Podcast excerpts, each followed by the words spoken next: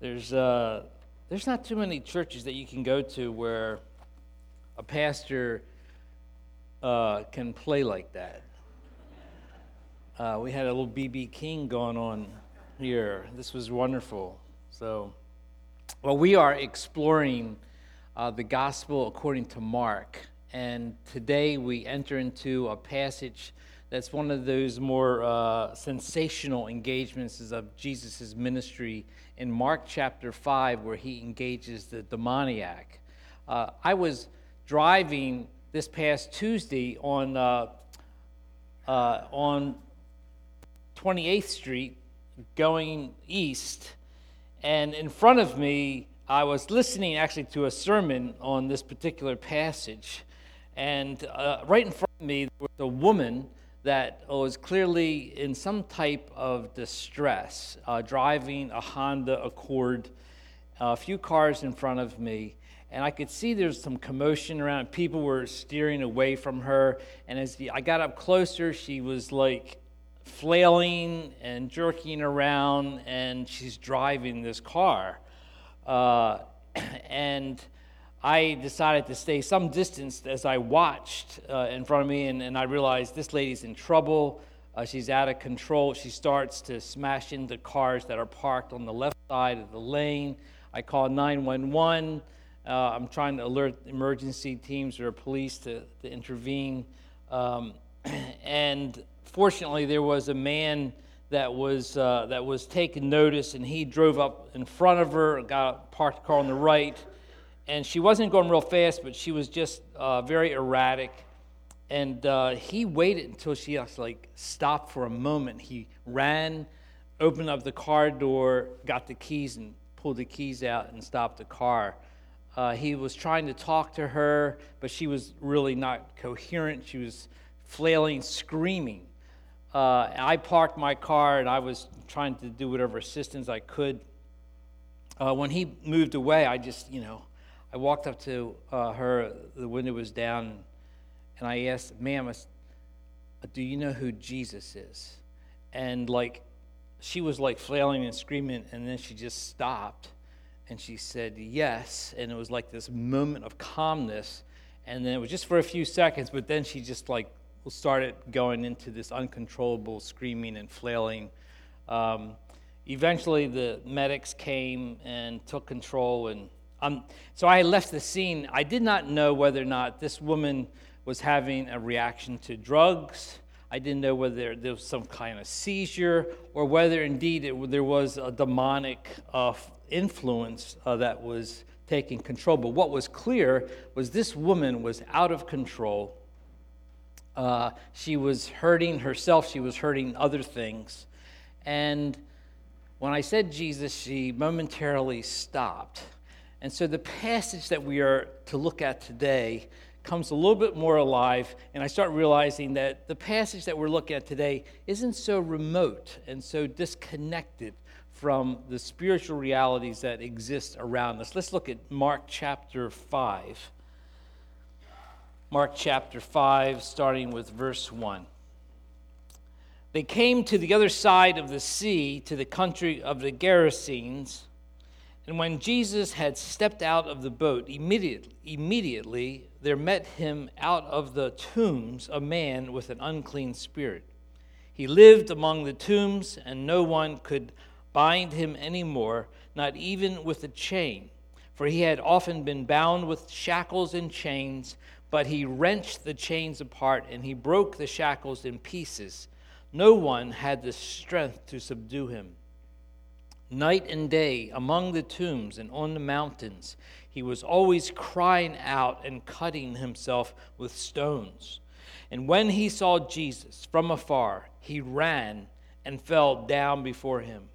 And crying out with a loud voice, he said, What have you to do with me, Jesus, Son of the Most High God? I adjure you by God, do not torment me. For he was saying to him, Come out of the man, you unclean spirit. And Jesus asked him, What is your name? He replied, My name is Legion, for we are many.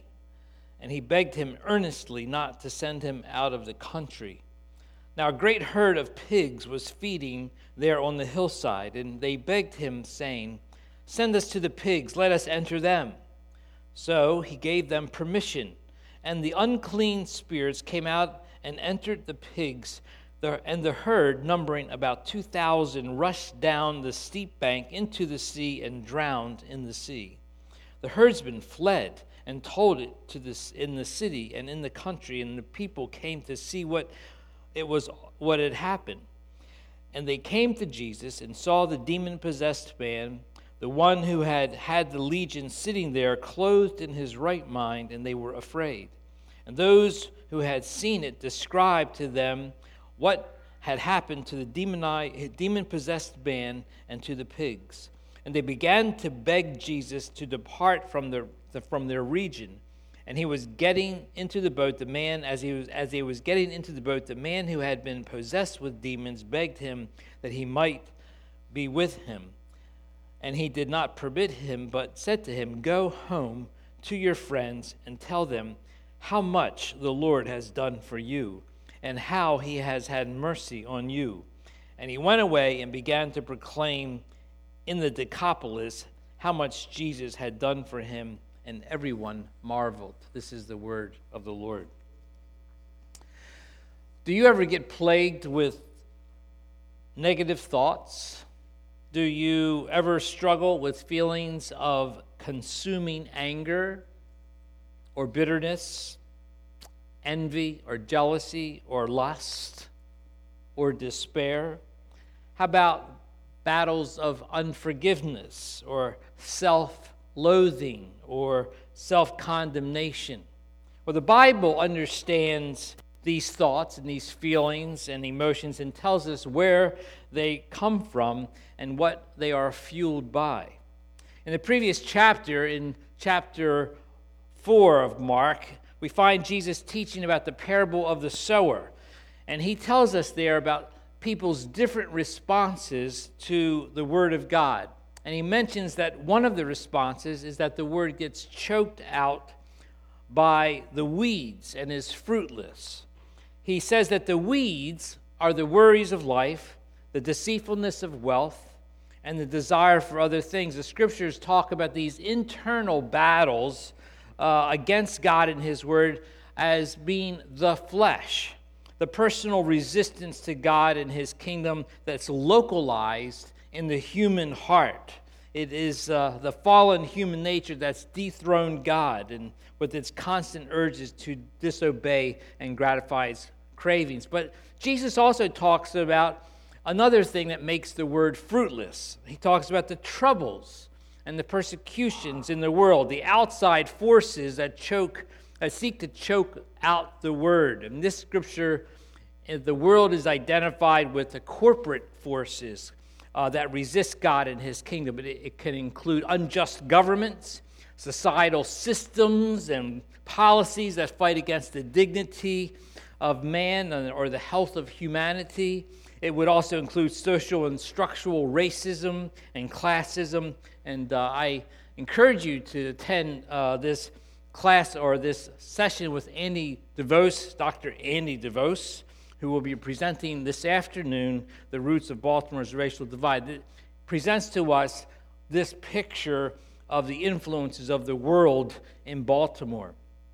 But Jesus opens the parable of the sower first mentioning a personal, evil, powerful force that wars against God, wars against his kingdom and his people. And it's re- represented by the birds who uh, come and take away the freshly scattered seed on the path. And Jesus identifies this person without any hesitation and says, Satan comes and takes away the word that was sown. So, in addition to the forces that are against God and his kingdom, besides the world and besides the flesh, is Satan, uh, the which means adversary or devil, the slanderer or accuser, and with him his personal evil spiritual powers and demonic forces. And so we see in this event, we see in this event with the Gerasenes that Jesus does not leave Satan and his demonic forces to operate without confrontation. Jesus has come not only uh, to conquer and to battle the world and the flesh, but he's also come to destroy the works of the devil. And here in Mark's rather vivid and dramatic personal account of this demonized man, we see Jesus taking charge and ridding this man of these controlling forces to set him free. Uh, Jesus has come uh, to fight and to conquer the evil one and the evil spirits uh, that exist in order to set captives free, uh, that we would know his power and his peace. The question is do you believe in evil spirits? Uh, do you know Jesus' authority over such evil spirits and demonic forces? And are you applying his protective grace and power over these evil spirits. Well, here's one of many accounts and many texts where Mark affirms the reality of the evil spirits, the reign of Christ over such evil spirits, and it shows us various responses to Christ's reign over evil spirits. We see the reality of the evil spirits. In verse 2, it says, When Jesus got out of the boat, a man with an evil spirit came out from the tombs to meet him. Now, this is actually the eighth occasion in the Gospel of Mark where evil spirits or demons or Satan has been mentioned by Mark as just a matter of fact. Uh, in verse 13 of chapter 1, it says Jesus was in the desert 40 days being tempted by Satan. In the 23rd verse, it says, And a man in a synagogue who was possessed by an evil spirit cried out, What do you want with us, Jesus of Nazareth? And we find in verse 32 that evening after sunset, the people brought to Jesus all the sick and demon possessed. He also drove out many demons, but he would not let them let the demons speak because they knew who he was.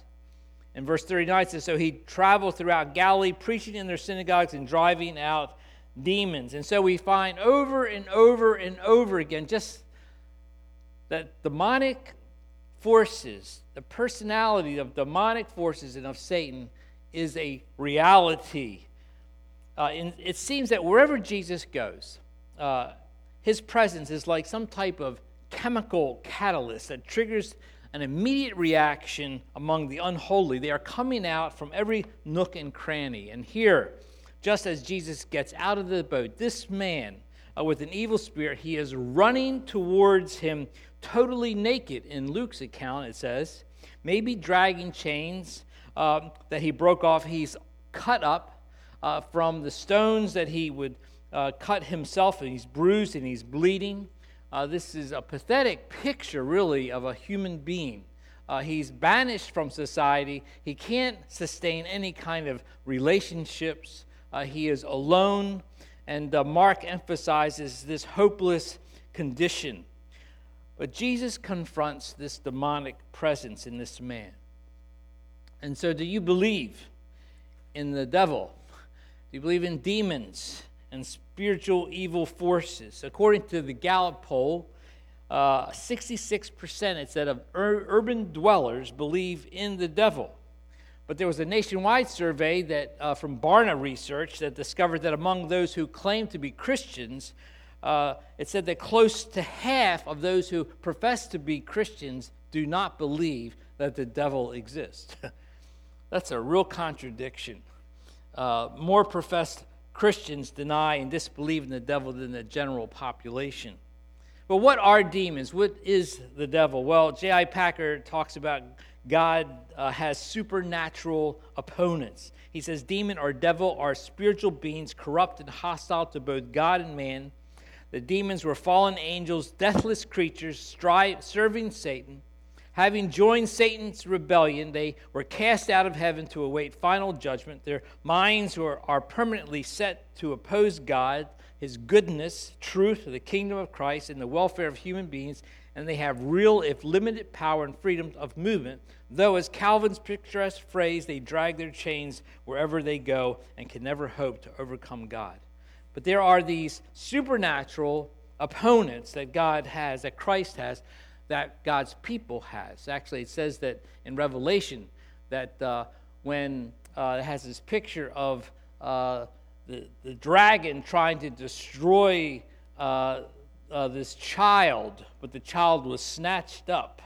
And then it said it went after the seed of the woman, which is the church. So there's this picture that uh, Satan's evil forces are seek to come to destroy those who believe or to dis- discourage and disarm them from the gospel mission.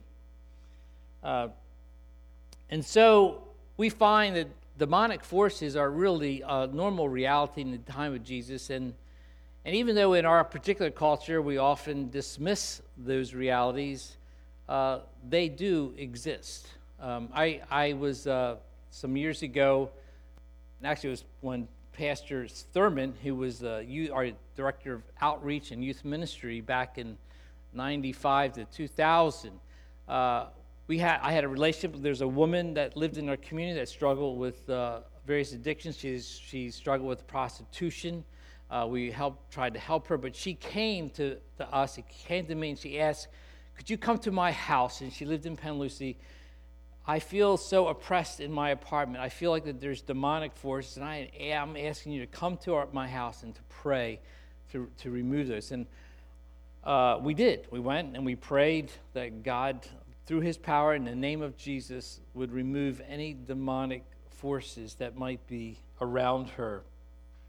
You know, uh, one of our early members, uh, deacon in our church, uh, Steve Stahl, he struggled with uh, uh, schizophrenia in, when he was in his 40s, and he lived in our household, and we tried to get him help, uh, and then we got him into assisted living.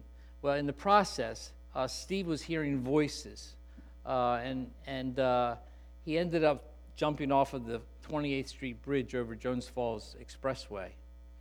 And uh, I'll never forget when I talked to his counselor. The counselor said he kept hearing voices to throw himself to go to 28th Street and throw himself off. And the counselor said that that's exactly what he did. It was a very uh, painful loss uh, for this body. We realize that in the weakness of our humanity, uh, that there are voices and forces that seek to discourage and cause us to despair and even cause us towards suicidal things. And actually, this counselor that, that shared this with me a year after my uh, discussion with him also committed suicide. Uh, he went through a divorce, uh, and his wife remarried. And the day that she remarried, he took his own life because he didn't feel like it was worth living. Uh, there are many forces in our world that will seek to bring us to despair, where we have no hope, and uh, where Satan wants to destroy us. And actually, uh, Jesus says in John 8 that, that uh, Satan was a murderer from the beginning, not holding to the truth, for there's no truth in him. When he lies, he speaks his own native tongue, for he is a liar and the father of lies. And that's what he does. He lies and then he kills, and that's his objective. And so, what we see in this is that Jesus did not leave this man, the Gerasenes, in this torment. And we see that Jesus' reign over the evil spirits. And in verse 6, it says that when he saw Jesus from afar, he ran and fell down before him. And what we find in the Gospel of Mark is that Mark is presenting Jesus' authority in different spheres over and over again. Right before this passage, uh, we find that Jesus was in the storm with the disciples, and uh, they were terrified, and they wake Jesus up, and he calms the storm. Uh, then, after this passage, we find that Jesus heals uh, the uh, bleeding woman that had, was, had this flow of blood for 12 years, and he heals and raises from the dead Jairus' daughter, who was, uh, had died. He was the ruler of the synagogue, and Jesus heals. So he's, he's demonstrating power in different spheres over nature, uh, over, over death, and here he's demonstrating his authority and his power over demonic evil forces. And so we see that uh, we see a picture of this, uh, this demon possessed man. And when and as Jesus comes to the shore, Jesus knew in advance. And actually, if you were here with Charles Chapman's uh, presentation, he talked about how Jesus knew that the, that the man would be there at this particular place and he pursues this man, but this man is actually running towards Jesus. Now, if you can imagine, uh, according to Luke's account, he's naked. He's all bruised and cut and bleeding. He's probably got some shackles still hanging, and he's running full bore right towards Jesus. Now, if I was one of his disciples, I would be running away. I would just be, you know, but Jesus didn't move. Uh, and instead of like plowing into Jesus or knocking him over or tackling Jesus, he comes right in front of him and he falls to the ground and he's on his face before Jesus, which actually is a beautiful picture of the authority of Christ. And so, in the process, Jesus is asking or is telling these demons uh, to, uh, to, to leave this man. And apparently, it was something that Jesus repeated a number of times. Jesus says, Out of this man, you unclean spirit. And, and as he was telling the, the demon to come out, Maybe the demon did, maybe a demon did come out, and he tells them again, Come out of this man. Maybe another demon came out. And Jesus, who at this point doesn't have infinite knowledge as the human Son of God, realizes there's more here than he realizes. And he says, What is your name? He says, My name is Legion, for we are many. And so these, uh, this legion, this demonic force, asked to go into, not to be sent out of the area, uh, not to be sent to the abyss, to be chained to wait for the final judgment. Uh, they it to still be present in the world. Demon, demonic forces, they, they mainly want to inhabit humans, image bearers. They want to destroy the image bearers of God.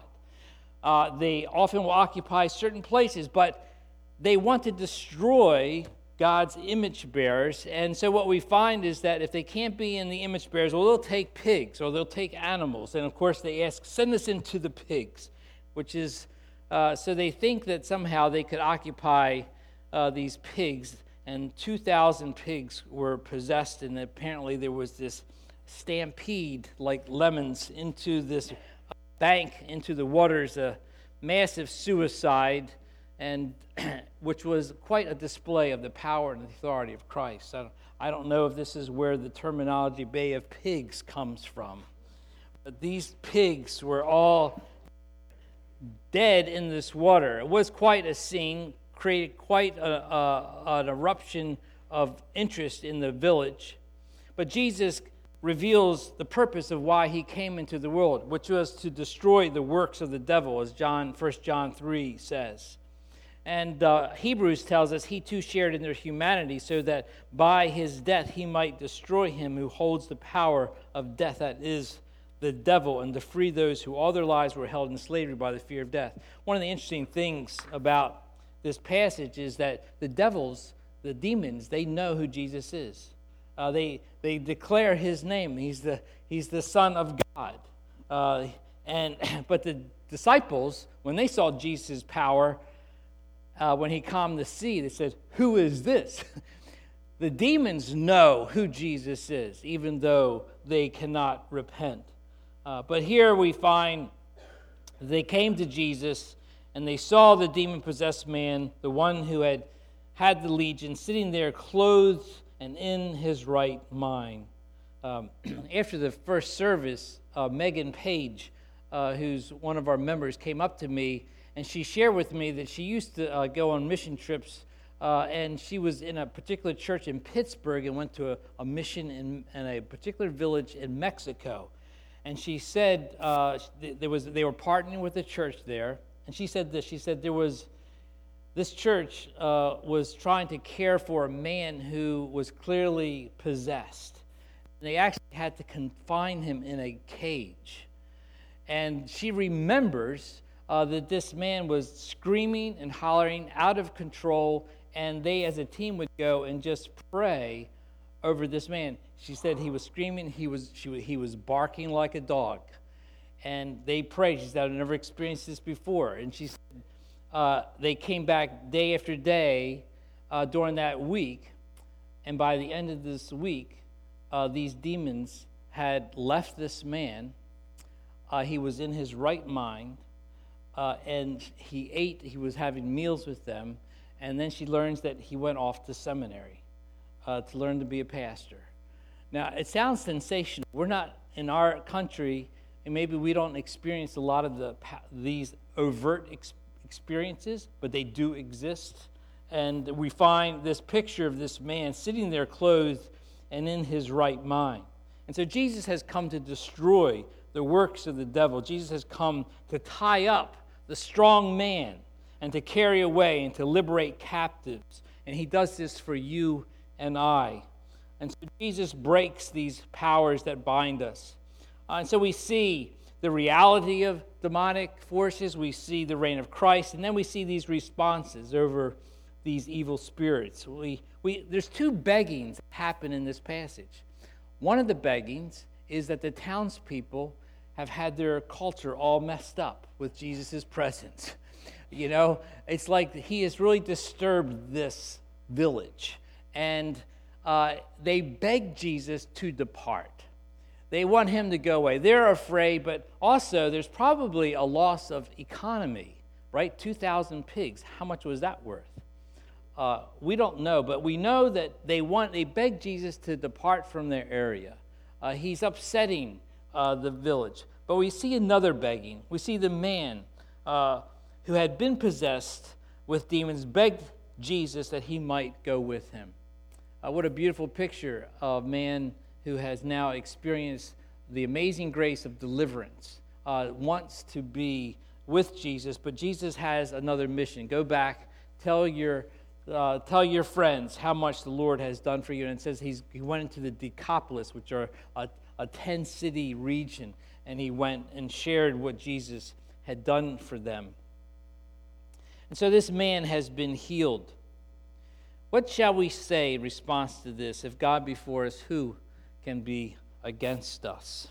For I am convinced that neither death nor life, neither angels nor demons, neither this present or future, or nor any powers can separate us from the love of God that's in Christ Jesus our Lord. And so, as we uh, come to uh, think some reflection, uh, the, the, it's important for us to not dismiss or disbelieve in the demonic forces or evil spirits or Satan.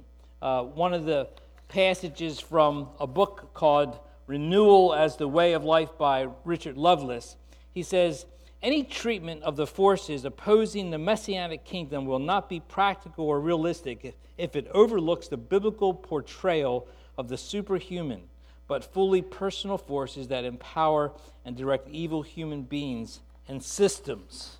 And he says, uh, this is no trivial com- cos- comic figure with a pitchfork, no spook from primitive folklore. It is a superhuman being of great cunning and power, a participant in a cosmic war against the reign of God, in which the fall of man is only one major skirmish. He is the leader of a host of lesser angels called demons.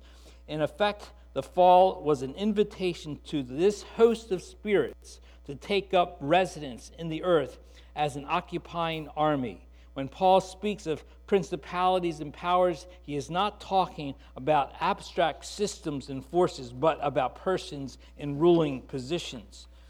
Uh, it is important for believers to recognize the seriousness of the spiritual climate. And so that's why Paul tells us in Ephesians 6 to put on the full armor of God uh, to, to be strong in the Lord and to put on the full armor of God, which is basically putting on Christ, making sure that we're clothed with Christ, clothed in the power of His grace, clothed in the power of His word. Uh, there are schemes, there are strategies, there are tactics that He's coming after us with, but in Christ, in His being clothed in Christ, we can stand strong. Uh, and so Jesus, he prays for the disciples to protect them by the power of his name.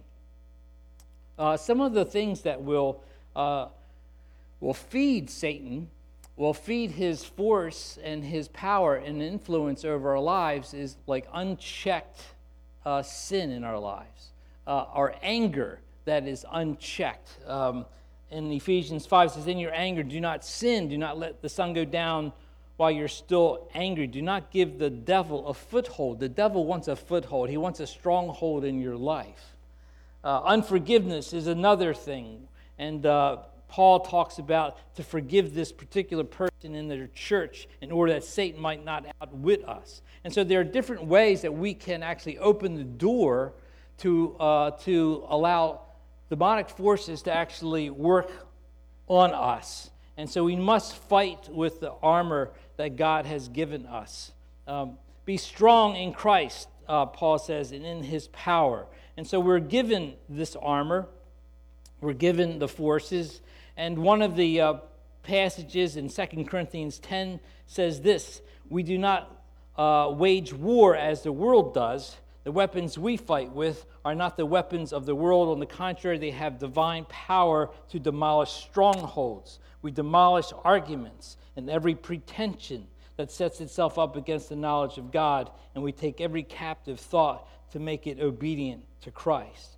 And so, in this way, we recognize that one of the most important ways we fight uh, evil forces is those lies, the lies that enter our minds, that tell us that we are valueless, or that tell us that we aren't uh, loved by God, that we are we have too much sin in our life that God can never love us enough, or that we can't do anything for Him, and that anybody else is better than me, and, and all of the lies that diminish your preciousness as God's son or daughter.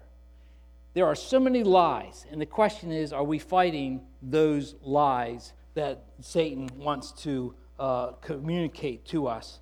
And so we find that the means of grace, uh, and Lovelace says, as we walk in the Spirit, we are actually attacking and destroying the kingdom of evil.